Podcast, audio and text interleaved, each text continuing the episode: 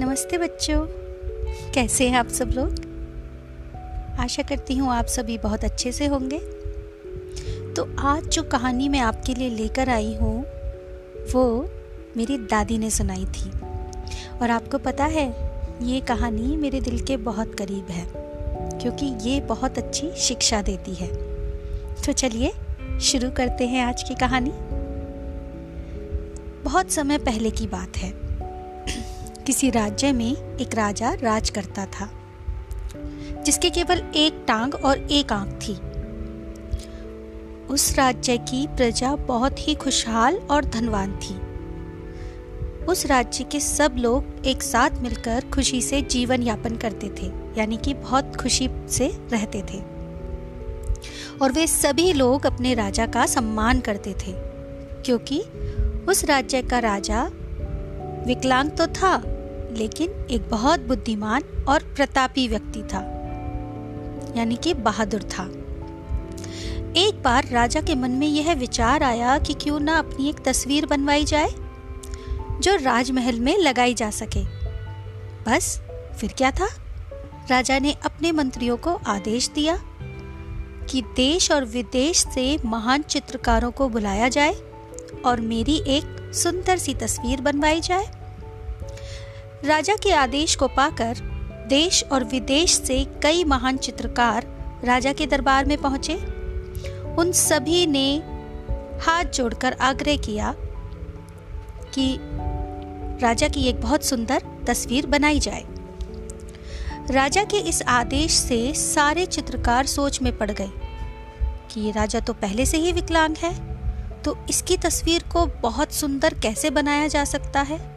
क्योंकि राजा की एक आँख नहीं थी और एक पैर नहीं था।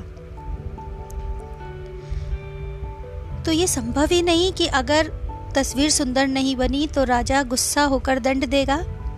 यह सोचकर सभी चित्रकारों ने राजा की तस्वीर बनाने से मना कर दिया। लेकिन तभी उन्हीं चित्रकारों की भीड़ में से एक हाथ ऊपर उठा और आवाज़ आई, मैं आपकी बहुत ही सुंदर तस्वीर बनाऊँगा, जो आपको निश्चित ही पसंद आएगी। चित्रकार ने राजा की आज्ञा लेकर तस्वीर बनाना शुरू किया। काफ़ी देर बाद उसने एक सुंदर तस्वीर तैयार की। राजा उस तस्वीर को देखकर बहुत प्रसन्न हुआ। वह यह देखकर बहुत खुश हुआ कि इतनी सुंदर तस्वीर कैसे बन गई और वहाँ पर खड़े सभी चित्रकारों ने अपने तांतों तले उंगली दबा ली, यानी कि सभी बहुत हैरान हो गए। उस चित्रकार ने एक ऐसी तस्वीर बनाई थी, जिसमें राजा एक टांग को मोड़कर ज़मीन पर बैठा हुआ था और एक आँख बंद कर अपने शिकार पर निशाना साध रहा था। राजा यह देखकर बहुत प्रसन्न हुआ कि चित्रकार ने उसकी कमज़ोरी को छिपाकर बहुत ही चतुराई से एक सुंदर तस्वीर बनाई है। राजा ने खुश होकर उस चित्रकार को बहुत सारा धन दिया। तो बच्चों, आपने देखा कि किस तरीके से चित्रकार ने राजा की कमजोरियों को नजरअंदाज करके सिर्फ़ उसकी अच्छाइयों पर ध्यान दिया। तो इसका मतलब हम ये सोचें कि अगर हम दूसरों की कमियों पर पर्दा डालकर सिर्फ़ उसकी अच्छाई देखें तो ये दुनिया वाकई में बहुत खूबसूरत हो जाएगी। इसका मतलब जैसा कि आप जानते हैं कि हर व्यक्ति में कुछ अच्छाइयाँ होती हैं और कुछ बुराइयाँ होती हैं। लेकिन हम दूसरों की बुराइयाँ ना देखें, केवल उसकी अच्छाई देखें तो शायद ये दुनिया स्वर्ग से भी ज़्यादा सुंदर हो जाएगी। तो कैसी लगी आज की कहानी? मुझे ज़रूर बताइएगा।